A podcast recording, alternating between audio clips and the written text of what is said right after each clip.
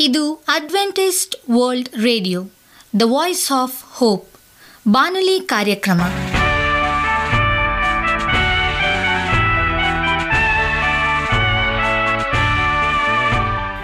ನಮಸ್ಕಾರ ಪ್ರೀತಿಯ ಕೇಳುಗರೆ, ನಾನು ನಿಮ್ಮ ಆಕಾಂಕ್ಷ ಪಾಲ್. ನಮ್ಮ ನಿಲಯದ ಕನ್ನಡ ಕಾರ್ಯಕ್ರಮಕ್ಕೆ ತಮ್ಮೆಲ್ಲರಿಗೂ ಆತ್ಮೀಯ ಸುಸ್ವಾಗತ. ಮುಂದಿನ ಮೂವತ್ತು ನಿಮಿಷಗಳಲ್ಲಿ ಸುಮಧುರ ಹಾಡುಗಳು ಹಾಗೂ ದೇವರ ವಾಕ್ಯವನ್ನು ಕೇಳೋಣ. ಈ ಕಾರ್ಯಕ್ರಮವು ನಿಮಗೆ ಸಂತೋಷ ತರಲೆಂದು ದೇವರಲ್ಲಿ ಪ್ರಾರ್ಥಿಸುತ್ತೇವೆ. ಈ ಕಾರ್ಯಕ್ರಮದ ಪ್ರಾರಂಭದಲ್ಲಿ ಸುಮಧುರ ಗೀತೆಯನ್ನು ಆಲಿಸೋಣ.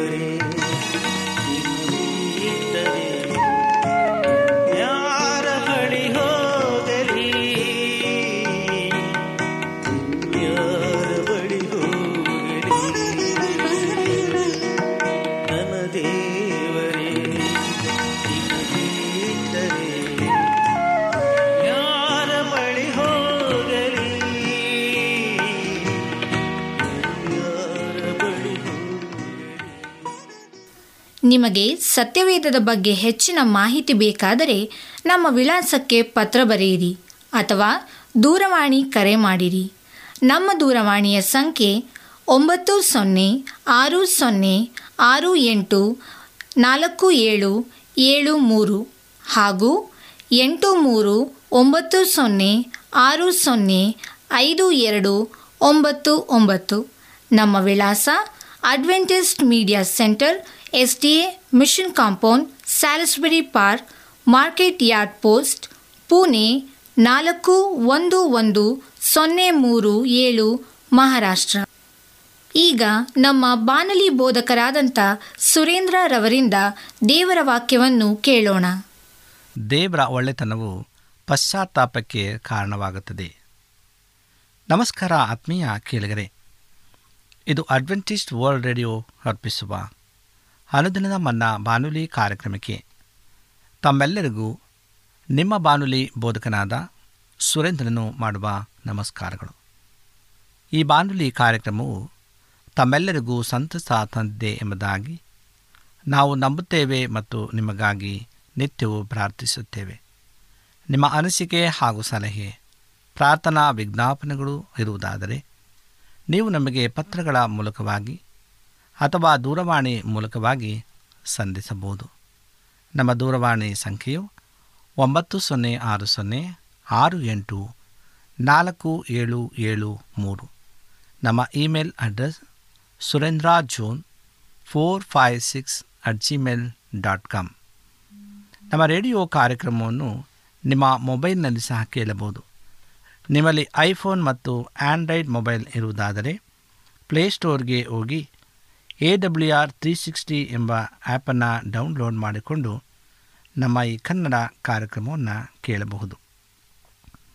ಆತ್ಮೀಯ ಕೇಳಿಗರೆ, ಈ ಕಾರ್ಯಕ್ರಮದ ಮೂಲಕ ನೀವು ದೇವರ ಆಶೀರ್ವಾದ ಮತ್ತು ಅದ್ಭುತಗಳನ್ನು ಹೊಂದಿರುವುದಾದರೆ ನಿಮ್ಮ ಸಾಕ್ಷಿಯ ಜೀವಿತವನ್ನು ನಮ್ಮ ಕೂಡ ಹಂಚಿಕೊಳ್ಳುವಾಗೆ ತಮ್ಮಲ್ಲಿ ಕೇಳಿಕೊಡುತ್ತೇವೆ. ಈ ದಿನ ಸತ್ಯವೇದ ಭಾಗದಿಂದ ಆರಿಸಿಕೊಂಡಂಥ ಶಿರನಾಮೆಯು ದೇವರ ಒಳ್ಳೆತನವು ಪಶ್ಚಾತ್ತಾಪಕ್ಕೆ ಕಾರಣವಾಗುತ್ತದೆ ಎಂಬ ವಿಷಯವನ್ನು ಕುರಿತು ಧ್ಯಾನ ಮಾಡಿಕೊಳ್ಳೋಣ. ಇವತ್ತು ಪಶ್ಚಾತ್ತಾಪ ಪಡೆದ ವ್ಯಕ್ತಿಯು ಪ್ರಾಣಿಗಳಾಗೆ ಆತನು ತನ್ನ ಜೀವನವನ್ನು ನಡೆಸ್ತಾನೆ. ಮಾಡಿದಂಥ ತಪ್ಪುಗಳಿಗೆ ನಾವು ದೇವನ ಮುಂದೆ ನಮ್ಮನ್ನು ನಾವು ತಗ್ಗಿಸಿಕೊಂಡು. ಮೊಣಕಾಲೂರಿ, ನಮ್ಮ ಪಾಪಗಳನ್ನು ಆತನ ಮುಂದೆ ನಾವು ಹರಕೆ ಮಾಡಿಕೊಳ್ಳುವಾಗ ನಮ್ಮ ಹೃದಯಾಂತರಾಳದಿಂದ ನಾವು ಮಾಡಿದಂಥ ಪಾಪಕ್ಕೆ ಪಶ್ಚಾತ್ತಾಪ ಪಡುವಾಗ ದೇವರ ಕ್ಷಮೆ ನಮ್ಮ ಮೇಲೆ ಇರುವಂಥದ್ದಾಗಿದೆ ಇವತ್ತು ಅನೇಕರು ಈ ಲೌಕಿಕವಾದಂಥ ಪ್ರಪಂಚದಲ್ಲಿ ತಮ್ಮ ಲೌಕಿಕವಾದ ಜೀವನವನ್ನು ನಡೆಸಿ ಅನೇಕ ದೇವರ ವಿರುದ್ಧವಾದಂಥ ತಪ್ಪು ಕಾರ್ಯಗಳನ್ನು ಮಾಡ್ತಾ ಇದ್ದಾರೆ. ಅವರೆಲ್ಲರಿಗೂ ಸಹ ಒಂದು ಅವಕಾಶ ತಮ್ಮ ಪಾಪಗಳನ್ನು ಒಪ್ಪಿಕೊಂಡು ಪಶ್ಚಾತ್ತಾಪ ಮನೋಭಾವದಿಂದ ಮುರಿದ ಹೃದಯದಿಂದ ದೇವರ ಬಳಿ ಬರುವಾಗ ಆತನು ಖಂಡಿತವಾಗಿಯೂ ನಮಗೆ ಕ್ಷಮಾಪಣೆಯನ್ನು ಕೊಡ್ತಾನೆ ಮತ್ತು ಆತನ ಪ್ರೀತಿಯ ಕೃಪೆಗಳೆಂಬ ವಸ್ತ್ರವನ್ನು ಆತ ನಮಗೆ ತಿಳಿಸ್ತಕ್ಕಂಥನಾಯ್ತಾನೆ ಇವತ್ತು ಪ್ರಿಯರೇ, ನಿಮ್ಮ ಪಾಪಗಳಿಗಾಗಿ ಕ್ಷಮೆಯನ್ನು ಹೇಗೆ ಪಡೆದಿದ್ದೀರಿ? ನೀವು ಅದನ್ನು ಸಂಪಾದಿಸಿಕೊಂಡಿದ್ದೀರಾ ಅಥವಾ ಅದಕ್ಕೆ ಅರ್ಹರಾಗಿದ್ದೀರಾ? ನಿಮ್ಮ ಜೀವನದಲ್ಲಿ ಒಂದು ದಿನ ದೇವರ ಕ್ಷಮೆಗೆ ನೀವು ಯೋಗ್ಯರೇ ಅಲ್ಲವೆಂದು ನೀವು ತಿಳಿದುಕೊಂಡಿದ್ದೀರಾ? ಆಗ ನೀವು ಒಬ್ಬ ಕ್ರೈಸ್ತನಲ್ಲ, ಒಬ್ಬ ಪಾಪಿಯಂತೆ ಬಂದಿರಿ. ಹಾಗೂ ತಕ್ಷಣವೇ ನಿಮ್ಮ ಪಾಪಗಳು ಕ್ಷಮಿಸಲ್ಪಟ್ಟವು. ಇದೇ ರೀತಿಯಲ್ಲಿ ನಾವು ಪವಿತ್ರಾತ್ಮ ಬರಿತರಾಗಲು ಬರಬೇಕಾಗಿದೆ. ಇಂದು ಬಹಳಷ್ಟು ವಿಶ್ವಾಸಿಗಳು ಪವಿತ್ರಾತ್ಮ ಭರಿತರಾಗಿರಲು ಉಪವಾಸ ಪ್ರಾರ್ಥನೆ ಮಾಡಿ ಕಾಯುತ್ತಾರೆ. ಇದೆಲ್ಲ ಮಾಡುವುದರಿಂದ ಯಾವುದೇ ತಪ್ಪಿಲ್ಲ. ಅವೆಲ್ಲ ಒಳ್ಳೆಯದೇ. ಆದರೆ ಇದರಲ್ಲಿ ಯಾವುದನ್ನು ನೀವು ಪವಿತ್ರಾತ್ಮ ಭರಿತರಾಗಲು ಯೋಗ್ಯರಾಗಿರುವುದಕ್ಕೆ ಮಾಡಿದರೆ ನೀವು ತಪ್ಪು ದಾರಿಯಲ್ಲಿದ್ದೀರಿ. ಅಂತಹ ಸಂದರ್ಭ ಪವಿತ್ರಾತ್ಮ ಭರಿತರಾಗದಿದ್ದರೆ ನೀವು ದೇವರನ್ನು ಪ್ರಶ್ನಿಸಬಹುದು. ಕರ್ತನೇ, ನಾನು ಪ್ರಾರ್ಥಿಸಿದೆ, ಉಪವಾಸ ಮಾಡಿದೆ ಕಾದೆ. ಆದರೆ ಏಕೆ ಇನ್ನೂ ನನ್ನನ್ನು ತುಂಬಿಸಿಲ್ಲ? ಎಂಬುದಾಗಿ. ಆದರೆ ನೀವೆಂದು ಪವಿತ್ರಾತ್ಮನನ್ನು ಸಂಪಾದಿಸಲು ಹಾಗೂ ಅದಕ್ಕಾಗಿ ಯೋಗ್ಯರಾಗಿರಲು ಸಾಧ್ಯವಿಲ್ಲವೋ? ನೀವು ಪಾಪ ಕ್ಷಮೆಯನ್ನು ಸಂಪಾದಿಸಲು ಹಾಗೂ ಯೋಗ್ಯರಾಗಲು ಹೇಗೆ ಸಾಧ್ಯವಿಲ್ಲವೋ? ಹಾಗೆಯೇ ಇವೆರಡು ದೇವರ ಉಡುಗೊರೆಯಾಗಿದೆ. ಅದಕ್ಕಾಗಿ ನೀವು ಏನನ್ನೂ ಕೊಡಲೂ ಸಾಧ್ಯವಿಲ್ಲ. ನೀವಿದನ್ನು ಉಚಿತವಾಗಿ ತೆಗೆದುಕೊಳ್ಳಬೇಕು. ಇಲ್ಲವೇ ನಿಮಗದು ಸಿಗುವುದೇ ಇಲ್ಲ. ದೇವರ ಉಡುಗೊರೆಗಳೆಲ್ಲವೂ ಉಚಿತವಾಗಿದೆ. ಆದರೆ ಮನುಷ್ಯನು ಅವುಗಳನ್ನು ಪಡೆಯಲು ಏನಾದರೂ ಕೊಡಲು ಪ್ರಯತ್ನಿಸುವುದರೊಂದಿಗೆ ಅವುಗಳನ್ನು ಪಡೆಯುವುದಿಲ್ಲ. ದೇವರ ಉಡುಗೊರೆಗಳನ್ನು ಹೊಂದಲು ನೀವು ಯಾವಾಗಲೂ ಯೋಗ್ಯರಾಗಿರಬೇಕು. ಪ್ರಯತ್ನಿಸಿದರೆ ನೀವೆಂದಿಗೂ ಅವುಗಳನ್ನು ಹೊಂದುವುದಿಲ್ಲ. ನೀವಿನ್ನೂ ಪವಿತ್ರಾತ್ಮವೃತ್ತರಾಗುವುದಕ್ಕೆ ಇದೇ ಮುಖ್ಯ ಕಾರಣವಿರಬಹುದು.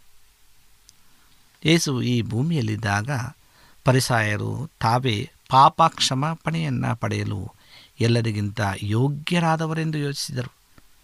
ಆದರೆ ಅವರು ಅದನ್ನು ಪಡೆಯದೆ ನರಕಕ್ಕೆ ಹೋದರು. ಹಾಗೆ ಬಹು ಪಾಪಿಯಾಗಿದ್ದ ಮಗ್ಧಲದ ಮರಿಯಳು ಪಾಪ ಪರಿಹಾರವನ್ನು ತಕ್ಷಣವೇ ಪಡೆದಳು. ಅಪರಾಧ ಜೀವಿತವನ್ನೇ ನಡೆಸಿದ ಆ ಕಳ್ಳನು ಸಿಲುಬೆಗೇರಿದ ದಿನವೇ ಕ್ಷಣ ಮಾತ್ರದಿಂದಲೇ ಪಾಪ ಕ್ಷಮಾಪಣೆಯನ್ನು ಪಡೆದು ಪರದೈಸಿನಲ್ಲಿ ಇರುವೆ ನನ್ನ ಕೂಡ ಎಂಬುದಾಗಿ ದೇವರ ವಾಗ್ದಾನದೊಂದಿಗೆ ಆಶೀರ್ವಾದ ಹೊಂದಿದನು. ದೇವರು ತನ್ನ ಒಳ್ಳೆಯ ಉಡುಗೊರೆಗಳನ್ನು ಅದಕ್ಕೆ ಯೋಗ್ಯರಲ್ಲದವರಿಗೆ ಕೊಡುತ್ತಾರೆ. ದ್ರಾಕ್ಷ ತೋಟದಲ್ಲಿ ಕೆಲಸ ಮಾಡಲು ಕಡೆಯ ಗಳಿಗೆಯಲ್ಲಿ ಬಂದವರಿಗೆ ಅವರು ಯಾವುದನ್ನು ಸ್ವೀಕರಿಸಲು ಅರ್ಹರಲ್ಲವೆಂದು ತಿಳಿದಿತ್ತು. ಆದರೆ ಮೊದಲ ಬಂದವರ ಸಂಬಳಕ್ಕೆ ಅರ್ಹರೆಂದು ಯೋಚಿಸಿದರು. ಮತ್ತು ಅವರೇ ಕಡೆಯವರಾದರು. ದುಂದುಗಾರ ಮಗನ ದೃಷ್ಟಾಂತದಲ್ಲಿ ಆ ತಂದೆಯ ಕೈಯಲ್ಲಿ ಒಂದು ಉಂಗರವಿತ್ತೆಂದು ನಾವು ಓದ್ತೇವೆ ಒಂದು ದಿನ ಎಲ್ಲ ಹಣವನ್ನು ಹಾಳು ಮಾಡಿದ ಕಿರಿಯ ಮಗನಿಗೆ ಆ ಉಂಗರವನ್ನು ಕೊಟ್ಟು ಬಿಟ್ಟನು ಏಕೆ? ಆ ಹಿರಿಯ ಮಗನಿಗೆ ಕೊಡಲಿಲ್ಲ. ಏಕೆಂದರೆ ಅವನು ಸ್ವಾನೀತಿ ಉಳ್ಳವನಾಗಿದ್ದನು. ಮಾನವ ದೃಷ್ಟಿಯಿಂದ ನೋಡುವುದಾದರೆ ಹಿರಿಯ ಮಗನೇ ಆ ಉಂಗರಕ್ಕೆ ಯೋಗ್ಯನು. ಆದರೆ ತಂದೆಯು ತನ್ನ ಕಿರಿಯ ಮಗನಿಗೆ ಕೊಟ್ಟು ಬಿಟ್ಟನು. ಅದು ದೇವರ ಮಾರ್ಗ. ತನ್ನ ಸನ್ನಿಧಿಯಲ್ಲಿ ಯಾರೂ ಹೆಮ್ಮೆ ಪಡಬಾರದೆಂಬ ಕಾರಣಕ್ಕೆ ಮತ್ತು ಮನುಷ್ಯನ ಅಹಂಕಾರವನ್ನು ಅಡಗಿಸಲು ದೇವರು ಹೀಗೆ ಮಾಡ್ತಾರೆ. ಆತನ ಹಾದಿಯು ನಮ್ಮ ಹಾದಿಯಲ್ಲ ಮತ್ತು ಆತನ ಯೋಚನೆಯು ನಮ್ಮ ಯೋಚನೆಯಲ್ಲ. ನಾನಿನ್ನು ಹೊತ್ತು ಹೇಳಲು ಪ್ರಯತ್ನಿಸಿರುವುದು ಸತ್ಯವನ್ನು ನಿಮಗೆ ಅರ್ಥ ಮಾಡಿಕೊಂಡಿದ್ದರೆ ದೇವರ ಮನುಷ್ಯನಲ್ಲಿ ಹೀಗೆ ವ್ಯವಹರಿಸುತ್ತಾರೆಂಬ ಮೂಲ ತತ್ವವನ್ನು ಅರ್ಥ ಮಾಡಿಕೊಂಡಂತಾಗುತ್ತದೆ ಮೊದಲು ದೇವರ ದಯೆ ನನ್ನನ್ನು ಪಶ್ಚಾತ್ತಾಪಕ್ಕೆ ನಡೆಸಿತು. ನಂತರ ಹಾಗಾಗಿ ಅನುಭವಿಸಿದ ಪ್ರತಿಯೊಂದು ದೇವರ ದಯೆಯು ನಮ್ಮನ್ನು ಇನ್ನೂ ಹೆಚ್ಚಿನ ಪಶ್ಚಾತ್ತಾಪಕ್ಕೆ ನಡೆಸುತ್ತದೆ. ದೇವರ ದಯೆ ನಿಮ್ಮನ್ನು ಸಹ ಪಶ್ಚಾತ್ತಾಪಕ್ಕೆ ನಡೆಸಲಿ. ಆತನ ಒಳ್ಳೆತನದ ದುರ್ಲಾಭ ಮಾಡಿಕೊಳ್ಳಬಾರದು. ದೇವರು ಹಲವರು ವಿಧಗಳಲ್ಲಿ ದಯ ಪಾಲಿಸುವಂಥವರಾಗಿದ್ದಾರೆ. ಆತನು ದಯಾವಂತನಾಗಿದ್ದಾನೆ, ನೀತಿವಂತನಾಗಿದ್ದಾನೆ. ಆದರೆ ಅವರು ದಯೆ ತೋರಿಸಿದ ಕ್ಷಣಕ್ಕೆ ನಮ್ಮ ವಿಷಯಗಳಲ್ಲಿ ಸಂತೋಷವಾಗಿದ್ದಾರೆಂದು ನಾವು ಪರಿಗಣಿಸಬಾರದು. ಅವರು ಎಲ್ಲ ಮನುಷ್ಯರಿಗೂ ದಯವಂತನು, ಅವರ ದಯೆಯು ಕೇವಲ ನಮ್ಮನ್ನು ಪಶ್ಚಾತ್ತಾಪಕ್ಕೆ ನಡೆಸುವುದಕ್ಕೋಸ್ಕರವಾಗಿದೆ. ಹಾಗೂ ನಾವು ಯಾವುದೋ ಕಪಟವಿಲ್ಲದೆ ಅವರ ಕಡೆಗೆ ತಿರುಗಿಕೊಂಡರೆ ನಮ್ಮ ಕೈಯಲ್ಲೂ ಕೂಡ ಅವರ ಉಂಗುರವನ್ನು ತೊಡಿಸುತ್ತಾರೆ. ಅವರು ಆ ಉಂಗುರವನ್ನು ನಮ್ಮಂಥ ಪಾಪಿಗೋಸ್ಕರವಂತಲೇ ಇಟ್ಟಿದ್ದಾರೆ. ಒಮ್ಮೆ ಯೇಸು ಪರಿಸಾಯರನ್ನು ಕುರಿತು, ಕ್ಷೇಮದಿಂದಿರುವವರಿಗೆ ವೈದ್ಯನ ಅಗತ್ಯವಿಲ್ಲ ಆದರೆ ಕ್ಷೇಮವಿಲ್ಲದವರಿಗೆ ವೈದ್ಯನ ಅಗತ್ಯವಿದೆ ಎಂಬುದಾಗಿ ಮತ್ತಾಯ ಒಂಬತ್ತನೇ ದೇಹ ಹನ್ನೆರಡನೇ ವರ್ಷದಲ್ಲಿ ಹೇಳ್ತಾನೆ. ಈ ಹಣಕು ಮಾತನ್ನು ಪ್ರೀತಿಯಿಂದ ಅವರನ್ನು ಎಚ್ಚರಿಸಲು ಹೇಳಿದನು. ಆದರೆ ಅವರು ಅರ್ಥ ಮಾಡಿಕೊಳ್ಳಿಲ್ಲ ಯೇಸುವು ಯಾರು ತಮ್ಮನ್ನು ತಾವೇ ನೀತಿವಂತರೆನಿಸಿಕೊಳ್ಳುತ್ತಾರೋ ಅಂಥವರನ್ನು ಕರೆಯಲು ಬರಲಿಲ್ಲ. ಆದರೆ ಯಾರು ತಾವು ಪಾಪಗಳೆಂದು ಒಪ್ಪಿಕೊಳ್ಳುತ್ತಾರೋ ಅಂಥವರಿಗಾಗಿ ಇಂದು ಹಲವರು ಈ ಪರಿಸರ ಹಾಗೆ ಕಪಟತನ, ಅಹಂಕಾರ ಹಾಗೂ ಸ್ವಾನೀತಿ ಎಂಬ ರೋಗಿಗಳಾಗಿದ್ದು ಅದನ್ನು ಹರಿಯದೇ ಇರುವುದೋ ಸಾಧ್ಯ. ಈ ರೋಗಿಗಳು ಭಯಂಕರವಾದಂಥ ಕ್ಯಾನ್ಸರ್ಗಳಿಗಿಂತ ಗಂಭೀರವಾದವುಗಳು. ಹಾಗೂ ಕೊಲೆ ಮತ್ತು ವ್ಯಭಿಚಾರಗಳು ಇದರ ಮುಂದೆ ಶೀತ ಮತ್ತು ಜ್ವರವಿದ್ದಂತೆ. ಈ ರೋಗಗಳು ನಿಮ್ಮನ್ನು ಸಂಪೂರ್ಣವಾಗಿ ಹಾಳು ಮಾಡಿಬಿಡುತ್ತವೆ. ಕೊಲೆಗಾರರು ಮತ್ತು ವ್ಯಭಿಚಾರಿಗಳು ಅತಿ ರೋಗಿಗಳೆಂದು ನೀವು ಯೋಚಿಸಬಹುದು. ಆದರೆ ನಿಜವಾಗಿ ನೀವು ಅವರಿಗಿಂತ ಗಂಭೀರವಾದಂಥ ರೋಗಿಯಾಗಿರಬಹುದು. ದೇವರು ತನ್ನ ಜೀವಶಕ್ತಿ ಅಧಿಕಾರಗಳನ್ನು ನಮಗೆ ಕೊಡಬಯಸುತ್ತಾನೆ. ಆದ್ದರಿಂದ ನಾವು ಪೂರ್ಣವಾಗಿ ಮುರಿಯುವವರೆಗೆ ಪದೇ ಪದೇ ಸೋಲುವಂತೆ ಅನುಮತಿಸುತ್ತಾನೆ. ಯೋಬನ ಕಥೆಯಲ್ಲಿ ನಾವು ನೋಡುವುದಾದರೆ ದೇವರು ಅವನ ಆಸ್ತಿ, ಮಕ್ಕಳು ಹಾಗೂ ಆರೋಗ್ಯವನ್ನು ಕಳೆದುಕೊಳ್ಳುವಂತೆ ಅನುಮತಿಸುವುದರೊಂದಿಗೆ ಅವನನ್ನು ಪೂರ್ಣ ತಳಭಾಗಕ್ಕೆ ತಂದನು. ಒಂದು ವಿಧದಲ್ಲಿ ಅವನು ತನ್ನ ಹೆಂಡತಿಯನ್ನು, ಆಕೆ ಅವನನ್ನು ಯಾವಾಗಲೂ ದೋಷಿಸುತ್ತಿದ್ದಳು. ಹಾಗೂ ಅವನ ಮೂರು ಜನ ಸ್ನೇಹಿತರನ್ನು ಅವನನ್ನು ಅಪಾರ್ಥ ಮಾಡಿಕೊಂಡು ಖಂಡಿಸಿದರು. ಕಳೆದು ಹೋದನು. ಎಲ್ಲವನ್ನು ಕಳೆದುಕೊಂಡನು. ಅವನ ಸ್ನೇಹಿತರು ಸ್ವನೀತಿಯನ್ನು ಬೋಧಕರಾಗಿದ್ದರು. ಹಾಗೂ ಅವನು ಬಿದ್ದಾಗ ಒದೆಯವರಲ್ಲಿ ಸಂತೋಷಪಟ್ಟರು. ದೇವರು ತನ್ನ ದಯೆಯಿಂದ ಇದಕ್ಕೆ ಒಂದು ಕೊನೆ ತರುವವರೆಗೂ ಅವನನ್ನು ಒದಿತಲೇ ಇದ್ದರು. ಈ ಎಲ್ಲ ಪರೀಕ್ಷೆಗಳ ಮಧ್ಯೆ ಯೋಬನು ತಾನು ಮತ್ತೆ ಮತ್ತೆ ನೀತಿ ಕರೆಸಿಕೊಳ್ಳುತ್ತಿದ್ದನು ಕಡೆಗೆ ದೇವರು ಅವನೊಂದಿಗೆ ಮಾತನಾಡಿದಾಗಲೇ ಯೋಬನು ತನ್ನಲ್ಲಿನ ಸ್ವನೀತಿಯ ಮೋಸವನ್ನು ಕಂಡುಕೊಂಡು ಪಶ್ಚಾತ್ತಾಪಪಟ್ಟನು. ಅವನು ನೀತಿವಂತ ಮನುಷ್ಯನಾಗಿದ್ದನು, ಅದು ಒಳ್ಳೆಯದು, ಆದರೆ ದೇವರು ವ್ಯವಹರಿಸಿದ ನಂತರ ಅವನೊಬ್ಬ ಮುರಿದಂತಹ ಮನುಷ್ಯನಾಗಿದ್ದನು. ಅಂದಿನಿಂದ ಅವನು ದೇವರು ಮಾತ್ರ ಸಂತೋಷಪಟ್ಟನು. ದೇವರಲ್ಲಿ ಮಾತ್ರ ಆತನು ವಿಶ್ವಾಸ ಬಿಟ್ಟನು ಪ್ರೀತಿಯನ್ನಿಟ್ಟನು. ಹೀಗೆ ಯೋಬನಲ್ಲಿ ದೇವರ ಉದ್ದೇಶವು ಪೂರ್ಣವಾಯಿತು. ಯೋಬನು ಮುರಿಯಲ್ಪಟ್ಟಾಗ ದೇವರಿಗೆ ಏನು ಹೇಳುತ್ತಾನೆಂದು ಇಲ್ಲಿ ನೋಡಿ. ಇಲ್ಲಿವರೆಗೆ ಈ ಬೋಧಕರಿಂದ ನನ್ನ ಕಿವಿಯಿಂದ ನಿನ್ನನ್ನು ಕುರಿತು ಕೇಳಿದ್ದೇನೆ. ಆದರೆ ಈಗ ನನ್ನ ಕಣ್ಣಿನಿಂದ ನಿನ್ನನ್ನು ಮುಖಾಮುಖಿಯಾಗಿ ನೋಡಿದನು ಎಂಬುದಾಗಿ ಯೋಬ ನಲವತ್ತೆರಡನೇ ದೇಹ ಐದನೇ ವಚನ ಹೇಳ್ತದೆ. ಅದೇ ಯೋಬನು ಪೆನಿಯಲಾಗಿತ್ತು. ಹಾಗೂ ಅವನು ದೇವರ ಮುಖವನ್ನು ನೋಡಿದನು. ಮತ್ತು ಅವನ ಜೀವವು ರಕ್ಷಿಸಲ್ಪಟ್ಟಿತ್ತು. ಇದರ ಫಲಿತಾಂಶವೇನಾಯಿತು? ಅವನು ಧೂಳಿನಲ್ಲಿಯೂ ಹಾಗೂ ಬೂದಿಯಲ್ಲಿ ಕುಳಿತು ಪಶ್ಚಾತ್ತಾಪಪಟ್ಟನು. ಆಗ ಬೋಧಕರು ಹಲವಾರು ದಿನಗಳಲ್ಲಿ ಬೋಧನೆಯಿಂದ ಯೋಬನಲ್ಲಿ ಪೂರೈಸಲಾಗದ್ದನ್ನು ದೇವರು ಒಂದೇ ಕ್ಷಣದಲ್ಲಿ ತನ್ನ ದಯೆಯನ್ನು ಪ್ರಕಟಿಸುವುದರ ಮೂಲಕ ಪೂರೈಸಿದನು. ಇಲ್ಲಿ ಕೂಡ ದೇವರ ದಯೆ ಯೋಬನನ್ನು ಪಶ್ಚಾತ್ತಾಪಕ್ಕೆ ನಡೆಸಿತು. ನಮ್ಮಲ್ಲಿ ಹೆಚ್ಚಿನಂಶ ಜನರು ಸಭಾಕೂಟಗಳಲ್ಲಿ ಬೋಧಕರಿಂದ ದೇವರ ಬಗ್ಗೆ ಕೇಳ್ತಾರೆ. ಆದರೆ ನಮಗೆ ಬೇಕಿರುವುದು ದೇವರೊಂದಿಗಿನ ಮುಖಾಮುಖಿ ಭೇಟಿ ಹಾಗೂ ಅಲ್ಲಿ ಆತನ ದಯೆಯನ್ನು ನೋಡಿ ಅದರಿಂದ ಮುರಿಯಲ್ಪಡುವುದು. ಪೇತ್ರನಿಗಾತದ್ದು ಅದೇ ಪ್ರಭುವನ್ನು ಮೂರು ಸಾರಿ ನಿರಾಕರಿಸಿದನು. ನಂತರ ಯೇಸುವಿನ ಮುಖವನ್ನು ನೋಡಿದನು. ಹಾಗೆ ಪೇತ್ರನು ಕೂಡ ತನ್ನ ಪೆನೆಯಲ್ಲಿನ ಅನುಭವಿಸಿದನು.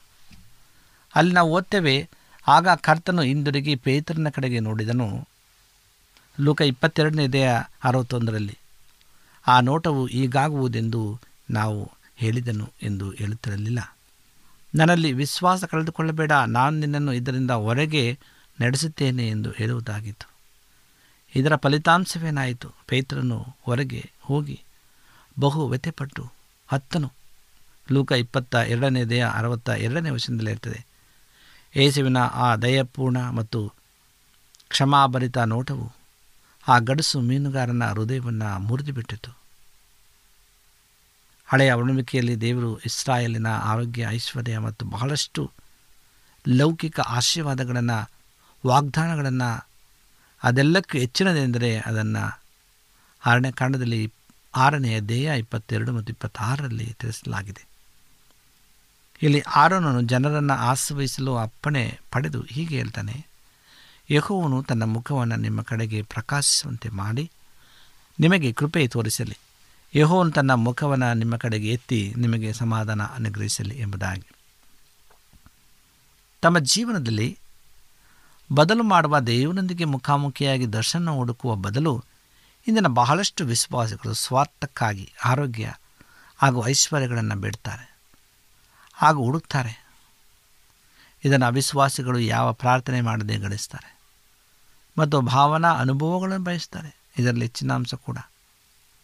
ನಾವು ಶ್ರೀಮಂತರಾಗಿರದಿದ್ದರೂ ಪರವಾಗಿಲ್ಲ ಮತ್ತು ಗುಣ ಹೊಂದದಿದ್ದರೂ ಪರವಾಗಿಲ್ಲ. ಆದರೆ ದೇವರ ಮುಖವನ್ನು ನೋಡಿದರೆ ನಮ್ಮೆಲ್ಲ ಅವಶ್ಯಕತೆಗಳು ಪೂರೈಸಲ್ಪಡುವು.